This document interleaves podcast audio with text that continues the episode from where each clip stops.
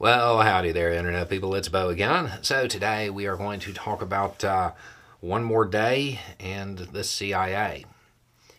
So, let's get to the news. The pause has been extended for one day. It occurred in a last minute deal, and that's not really hyperbole there, minutes before it expired. Um, and one of the important things to note is that it was very clear that Israel was set to go right back to their operation. Okay. So those who are working on a more permanent framework, they there's no grace period here. They get it during the window of this pause or they don't. Um, they now have one more day to do it. And then we're going to talk about this question that came in. And the question came in a few times because people have noticed somebody who is involved in the negotiations is uh, William Burns, current director of the Central Intelligence Agency. The question came in repeatedly Is that weird? Is it worrisome? You know, that he's directly involved with the negotiations. I always try to answer the question that was asked. Um, which seemed to upset people last night in that Kissinger video, but it is what it is. Um, is it weird that the director of Central Intelligence, William Burns, is directly involved in these negotiations? Depends on which part of that you're focused on. Is it weird that the CIA boss is directly involved in a negotiation like this? It's unusual, not unprecedented.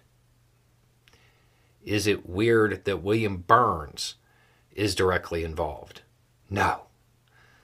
The weird thing here is not that Burns is involved in the negotiation. The weird thing is that Burns is director of CIA. Burns is a 30 plus year diplomat. Um, started in the early 80s and became head of CIA in 2021. Um, his experience is with diplomacy. Keep in mind the top job at the CIA. It's not. It's not about being a spy. It's about being able to talk to the president. It's really kind of how it works. Um, my guess is that Burns got this job because he was Deputy Secretary of State under Obama, which means he probably worked with Biden and talked to Biden then. We know that Biden likes to get his briefings in everyday language. Burns is probably somebody that can do that. So, the the weird part isn't that Burns is involved. The weird part is Burns having that title. Um, if if he was still with State Department, he would absolutely be involved. I want to say he was ambassador to Jordan for a while.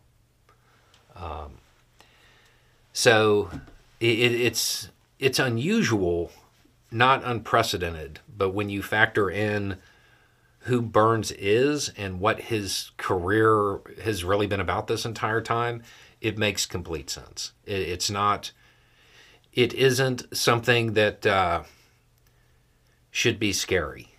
And remember, that top position is is more a political one than an actual spy one.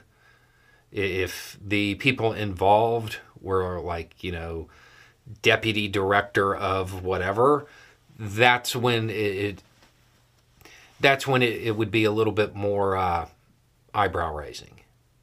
So, um, right now there's one more day. They're working on another, trying to extend it out. Um, it is very clear that Israel does plan on going back to it. In fact, when they announced the the deal um, for the extra day, they referred to this as an operational pause. No more humanitarian pause, no more truce, nothing like that. They were set to go back right then at dawn. So those who are uh, trying to be the peacemakers, they're on a clock and there's no extensions. Anyway, it's just a thought. Y'all have a good day.